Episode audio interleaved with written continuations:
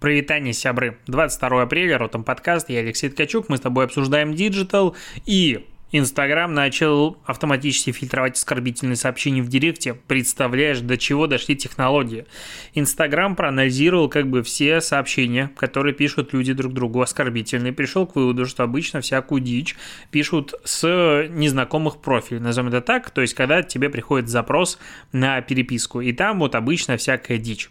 И вот Инста будет автоматически это дело фильтровать и скидывать в папку, ну, не назовем это не спам, но типа вот скрытые сообщения, и ты их можешь там проверять э, и убирать оттуда, или, допустим, отключить фильтр, или добавить какие-то другие стоп-слова. В любом случае, сейчас инста это выкатывает на всех, и таким образом пытается сделать мир лучше. Но люди как бы хорошие, э, точнее, люди умные. Я верю в людей, люди смогут обойти эту систему в том числе.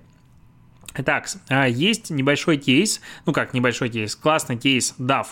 DAF вообще такой за делает классную рекламу обычно с точки зрения поднятия социальных проблем и различных вопросов, которые обычно не обращает внимания, либо обращает после того, как DAF об этом поговорит.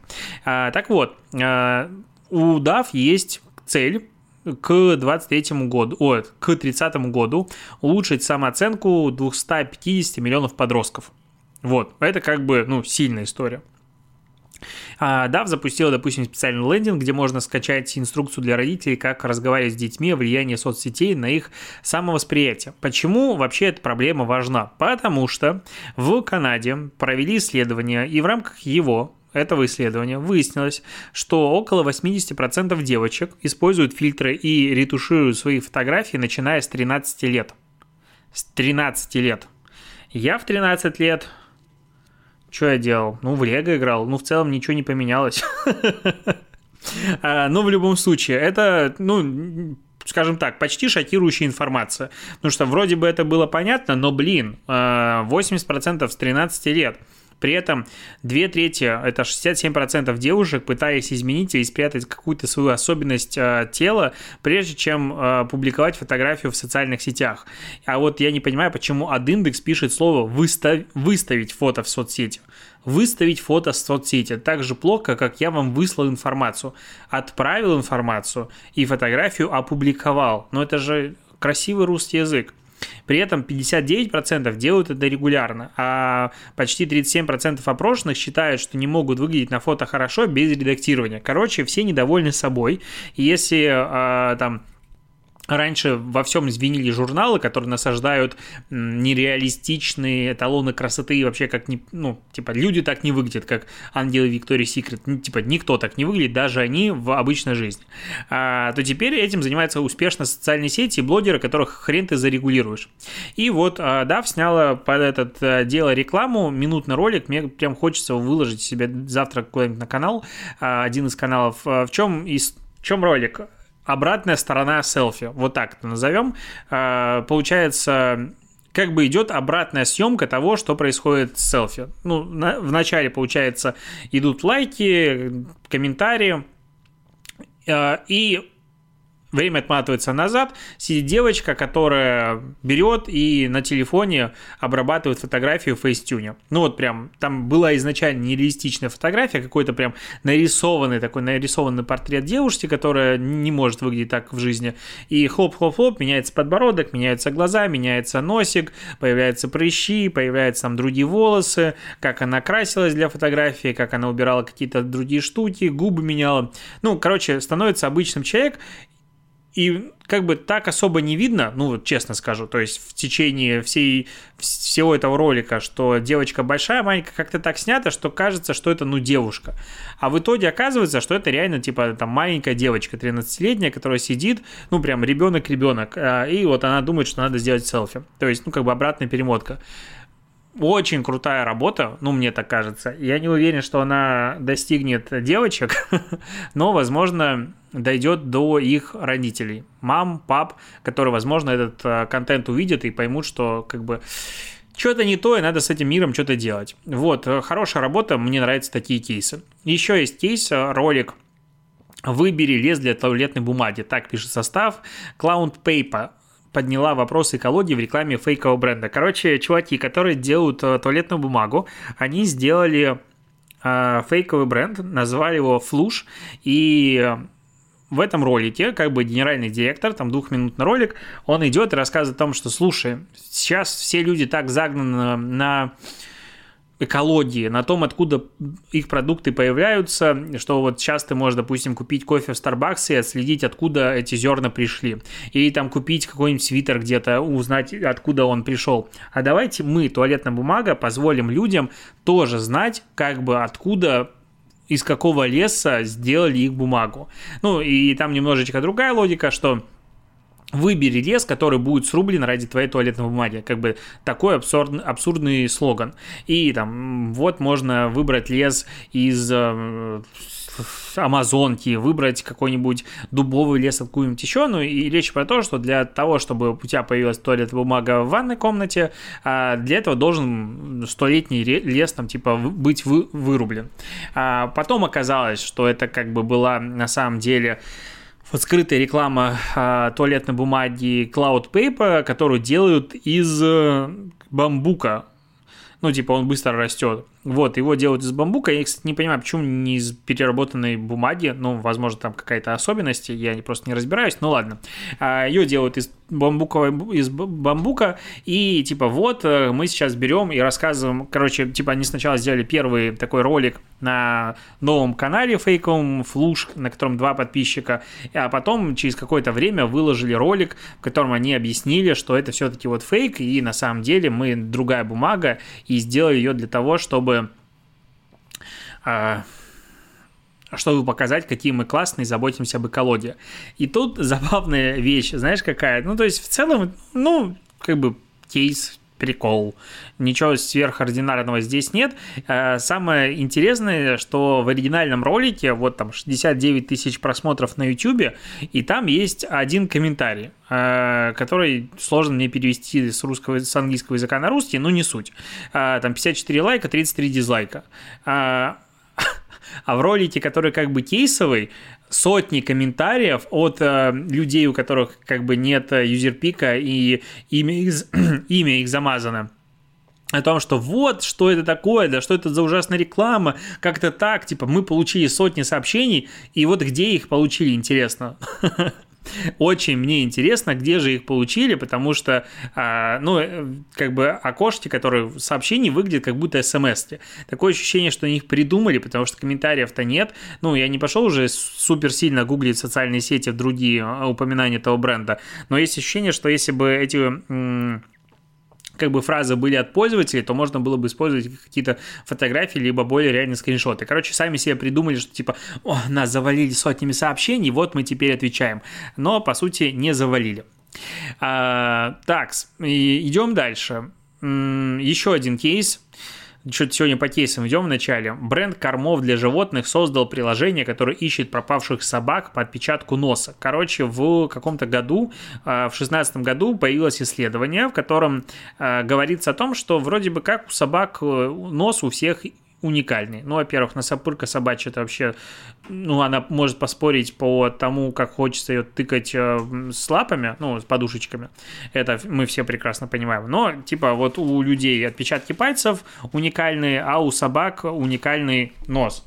И вот давайте мы будем по носу искать пропавших собак, потому что их теряется каждый год много, каждый день много. Но я типа как бы, ну, ролик милый, честно скажу, а вот технология немножечко странная, потому что вообще-то собак обязательно чипировать должны, и, в принципе, домашних животных. И эта процедура, которая, ну, не то, что она безболезненная, ну, там, как бы у всех собак есть чип. И если ты хочешь путешествовать, либо что-то делать, то у нее должен быть чип. И вот есть у меня ощущение, что если ты, в принципе, об этом думаешь, ну, то есть надо для этого приложения, чтобы она работала, надо сканировать э, нос собаки, получается, у людей, которые ее найдут, должен быть это же приложение, или у какой-то ветеринарной клинике, куда ее привезут. Ну, то есть это вот достаточно сложная история. А чипирование, оно, в принципе, везде есть, и это первое, что проверяют, если собаку находят, а, ну, как бы э, ищут чип и ищут по базе ее владельца. Либо на ошейнике что-нибудь будет, э, не знаю, табличка какая-нибудь, бирка, что я, я потерялся, верните меня сюда. Это как бы, знаешь, как будто вот проблема есть, но решение слишком надумано. То есть есть уже готовое существующее адекватное решение, а здесь маркетологи такие, не, слабовато, давай сделаем что-нибудь похлеще. И вот они придумали. Ну, придумали, придумали. Кейс есть, пожалуйста, идем дальше. А, сервис Около от X5 Retail Group запустил доставку из ресторанов Москвы. Короче, а, на рынке доставки еды появляется новый игрок с деньгами, ресурсами а, потому что сервис, получается, сейчас, ну, у него есть трафик, потому что он в этом сервисе доставляет продукты из магазинов X, ну, X, X5. А, там получается, что у нас перекресток, пятерочка, да? А, да, перекресток, пятерочка. Вот, и они добавляют туда сейчас возможность, он работает по принципу маркетплейса, типа у нас есть трафик, а у вас есть потребность в клиентах. А, и сети ресторанов туда подключаются, получают заказы и доставляют их дальше своими курьерскими службами. Типа там, а, там несколько их а, добавилось а, ресторанов и тестируют пока только в Москве. Вот, ну, понятно, что это как бы старт, и очевидно, скорее всего, мне кажется, что будут добавляться туда свои собственные курьеры от э, этого сервиса около, странное название, пока не звучит меня в голове, но, возможно, его 20 раз услышу, и привыкну к нему. Но да, классно, что у Delivery Club и Яндекс Еды как агрегаторов появляется новый а, сильный игрок, возможно, а, около, потому что, ну, во-первых, у X 5 есть э, ну, определенные ресурсы и есть э, понятный ответ на вопрос, а зачем мне это нужно приложение скачивать, потому что тебе могут доставлять в нем еду из ближайшей, там, не знаю, перекрестка, когда ты не хочешь идти. И это как бы клево. Э, соответственно, таким образом они смогут качать себе и рестораны. А если будет конкуренция, всем нам с тобой, конечно же, будет лучше. К слову про конкуренцию. А, сегодня было обращение президента Российской Федерации Владимира Путина к Федеральному собранию. Я, кстати, даже в машине успел немножечко послушать. И Путин поручил в течение месяца придумать меры поддержки малого и среднего бизнеса. А, ну, короче, пацаны и дама, повезло нам, сейчас нас как поддержат, потому что э, тут беспрецедентные ресурсы, которые направили в 2020 году, это читать цитату, на поддержку экономики, а в том числе за счет льготных кредитов на выплаты зарплат удалось сохранить, короче, благодаря этим беспрецедентным поддержкам, беспрецедентно, надо так говорить, свыше 5 миллионов рабочих мест. И эта программа работает, типа, и сейчас она станет еще лучше. Ну, ну, как бы сложно тут это комментировать, не скатываясь в 21 апреля и то, что люди ходили гуляли активно много а, и все остальное. Но, короче, поддержит нас сейчас. Классно. Поговорим лучше про искусственный интеллект а, в Евросоюзе. Еврокомиссия предложила ограничить использование искусственного интеллекта в кавычках с высокими рисками для общества. И сюда входит, допустим, автоматическая оценка результатов экзамена, применение искусственного интеллекта в роботизированной хирургии, особо не понимаю, почему здесь нельзя, кредитный скоринг, оценку, оценку достоверности доказательства в суде, программное обеспечение для найма сотрудников и даже использование алгоритмов при проверке документов. А, короче, хотят разделить искусственный интеллект на вот здесь типа можно, а здесь нельзя, потому что это общество может вредить. И если бы это был, да, мне кажется, это ну, как бы инициатива изначально провальная, и то, что будут разрабатывать, это неплохо, плохо применять.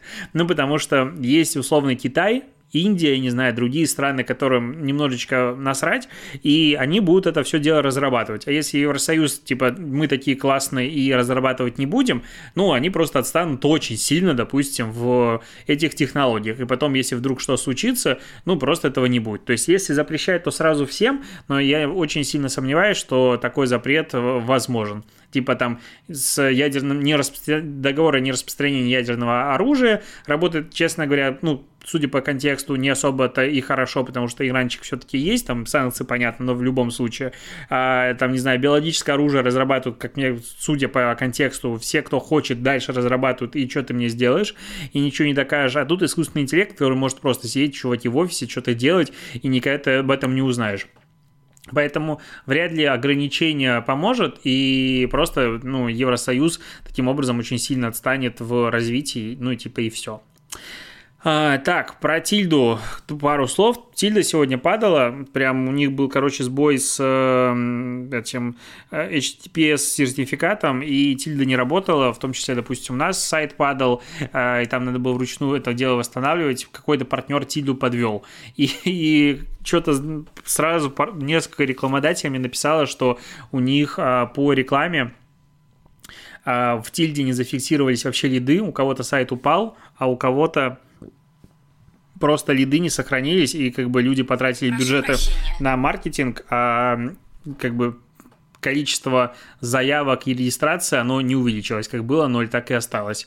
И это достаточно грустненько, потому что Тильду я, в принципе, люблю. Это классный, очень крутой инструмент оптимизации ресурсов на разработку и, ну, и конструктором а, для сайтов, который позволяет делать много чего. Но вот такой вот, когда он падает, конечно же, не особо приятненько. А, есть тут новая такая штука. Исследователи раскрыли в Google Play приложение мошенников. Неожиданно в Google Play есть приложение мошенников. А, они, короче, а, выдавали, ну, они при установке пытались показывать, превращали как бы эти Android э, устройства в телевизоры со Smart TV и имитировали 650 миллионов рекламных запросов в день. Ну, то есть они крутили внутри этих приложений э, рекламу, как будто это Smart TV. А, и там, типа, приложение, типа, для смены цвета фонарика, какие-то игры, а, приложение для записи видео с экрана и многие другие. Ну, такая, знаешь, ставишь бесплатное приложение, он тебе говорит, а можно я получу доступ вообще ко всему? И вот таким образом а, крутились там приложения. Сколько денег на этом слили рекламодатели и Google, непонятно, но слили, скорее всего, много. А, но как бы модерацию надо делать, наверное, получше. Непонятно, почему Google до сих пор не навел порядок в своем Google Play, Play, а, и вот такая штука продолжается. А, есть еще кейс, состав опять же пишет, Слава Марлоу записал хрустящий бит для промо новой коммуникационной платформы Хрустим. И вот знаешь, когда ты смотришь этот ролик, вот я его даже включу. Я, я, открыт для перерыва, да. закрыт для перегрева Хрустим на позитиве, сделал дело, гуляй смело Я закрыт для перегрева, да. открыт для перерыва да. Отдыхать нужно с хрустимом А теперь можно... Как бы, знаешь, я, честно, не понимаю этого прикола. Если надо показать молодежь, то что такое молодежь? Обязательно должен быть чувак на скейте, а, обязательно должна быть кофейня, обязательно должен быть ноутбук, и перерыв, ну, вроде KitKat занял уже территорию коммуникационную, как раз таки э, есть перерыв, есть KitKat, и вообще, типа, это повод сделать перерыв. И тут Хрустим говорит, нет, мы тоже будем про перерыв. Это как-то странно. Ну, Слава Мерлоу, я не знаю, как правильно произносить, все говорят не так, как я. Марлоу, а он, ну, сделал окей саунд, я не вижу в этом никакого события. А, типа, рэп-манифест а, короткого перерыва написано слишком громко. Ну, потому что дело BBDO, и почему бы не написать, что это рэп-манифест, ну, потому что у нас есть инсайт, что люди любят делать перерывы во время работы. О боже, вот это инсайт, никто о нем раньше не догадывался. Уникальная история. Ну, возможно, для таких продуктов что-то уникальное, новое и вот такое супер креативное и не требуется. Можно делать что-то простое и незамысловатое. Не мое такое. А еще я тут в телеграм-канале «Свободная касса» увидел прикольный кейс – в котором на переработанной бумаге делают а, честные чеки. Французский интернет-магазин Headmade одежды Mason Clio. А, в нем в чеке указано полностью, за что ну, за что ты платишь. То есть, допустим, там футболка стоит условно 20 евро, что в эти 20 э, евро входит? А, полностью расписана стоимость товара. То есть себестоимость, доставка, что-то еще полностью-полностью все расписано, ну, типа маржинальность. И вот идея о том, что такая прозрачность позволит повысить лояльность покупателей, они будут лучше относиться к этому бренду. Интересно, что у них получится, вряд ли они когда-нибудь об этом расскажут, и вряд ли этот эксперимент станет прям массовым, потому что люди скажут, вы что, на нас хотите заработать, вы что, охренели. Маржинальность 200%. Вот самый главный, наверное, а, срач на VC последнего времени это кейс про эти кейс, кейс гусь или гуру. Кейс гуру, по-моему, наушники называются. Чуть тупое название бренда. А, но не суть. И что там происходит? Что они заказывают наушники в Китае, типа там бренд из Новосибирска или откуда. И эти наушники, получается, ну, они на них наценяют. Там они перерабатывают какие-то микросхемы, типа делают звук лучше и все остальное. И вот давай, и там массово их везде рекламируют и продают на маркетплейсах. А, и типа на этом зарабатывают. И постоянно их разоблачители приходят, говорят, блин, эти наушники можно купить, не знаю, за полторы тысячи, а вы их продаете за пять тысяч. Вот какая наценка, капец, просто умереть. Но я, честно, не особо уверен, что если наушники за полторы тысячи они за закупают, и там дополнительно сверху еще делать свое какое-то, ну, пере, переоборудование этих наушников, делать свой брендинг, упаковки, сертификаты, НДС, доставки, а, комиссии маркетплейсом, инвестиции в рекламу, сколько денег надо потратить на то, чтобы один человек, ну, с точки зрения маркетинга бюджетов, купил эти пары наушников, что там, в принципе, есть высокая маржа. Ну, то есть, к сожалению, ритейл работает немножечко не так, что ты купил за 100 рублей, продал за 150 рублей, и вот 50 рублей ты заработал. Нет, не заработал, друг мой, 50 рублей. А, и вот когда мы говорим, допустим, про агентский бизнес, который там считают эм, свои, а, ну, затраты в часах, что там, допустим, стоимость, себестоимость сотрудника стоит там 500 рублей в час, а продают час за 1000 рублей, то, опять же, не, нет маржинальности в 100% и близко. Вообще рядышком даже не стояло. Поэтому это вещь, которая... Но при этом люди вокруг могут считать, что ого-го, вы там жируете и охренеть, как зарабатываете. Но я не думаю, что вот такая супер открытая прозрачность, она сработает в плюс, но как эксперимент реально очень клевый. Я, наоборот, топлю тоже за прозрачность, за честность. Я считаю, что если компания честна с своей аудиторией, с своими клиентами плане коммуникации, аудитория будет платить тем же. Это очень опасная, на мой взгляд, дорожка. То есть, если ты все время честно, а потом что-то сделал, ну, не совсем честно, или что-то не утаил, что-то случайно забыл сказать или специально, тебе это аукнется кратно сильнее, чем если бы ты постоянно был, ну вот, в классических коммуникациях, назовем это так, э, немножечко скрывая, немножечко не договаривая. Но вот, допустим, для Мэйв нашей подкаст-платформы, мы выбрали э, стратегию как раз э, кристальной такой честности, открытости и говорить о всем, что у нас происходит. Вот э, пару там недель назад был какой-то косяк у нас с Google подкастами платформой, и мы сами первыми об этом написали, то есть мы получили какую-то обратную связь от пользователей, проверили, начали разбираться, увидели, что реально проблема. А я пошел, написал текст, в котором мы признались, рассказали, что действительно есть такой косяк сейчас на Google подкасты, подкасты с нашей платформы платформы не уходят. А, там сидели, копали реально целый день, к ночи обнаружили, что там а, из-за того, что мы закрыли от индексирования, насколько я помню, а, сайта а, или какую-то там внутреннюю часть сайта, короче, мы закрыли. Из-за этого Google не смог э, забирать оттуда подкасты. А, короче, мы все порешали, все открыли, подкасты заработали. Мы об этом написали, получается, проблеме типа в обед, к вечеру ее порешали, написали, что все свободно. То есть, в принципе, то, что там 5 человек, условно, или там 10 человек заметило какую-то проблему, если бы мы это не уносили в публичное поле, никто бы об этом и не узнал. С другой стороны, я считаю, что лучше сказать, что да, есть проблема, но вот мы ее решили. И таким образом э, ты показываешь себя как сервис адекватный, который, во-первых, умеет решать проблемы, а во-вторых, как сервис, который умеет признавать проблемы. И у тебя к этому больше как ну, доверие. И, возможно, это не со всеми сработает, кто-то скажет, а, у них вот бывает проблемы, поэтому не пойду. С другой стороны, ты привлечешь такую же адекватную аудиторию, и вот я топлю пока в большей степени за такой формат э, общения. Мне он нравится. Вот я люблю искренность коммуникации и очень хочу ее продвигать не только, допустим, через свой блог или декларировать какую-то искренность, но и в проектах, которыми занимаюсь, тоже быть таким. Вот, э, в конце немножечко философии добавил от себя. Ну что четверг, впереди пятница, это уже почти можно сидеть и болтологией заниматься. На этом все. Спасибо, что дослушаешь подкаст. Услышимся с тобой завтра. Покеда.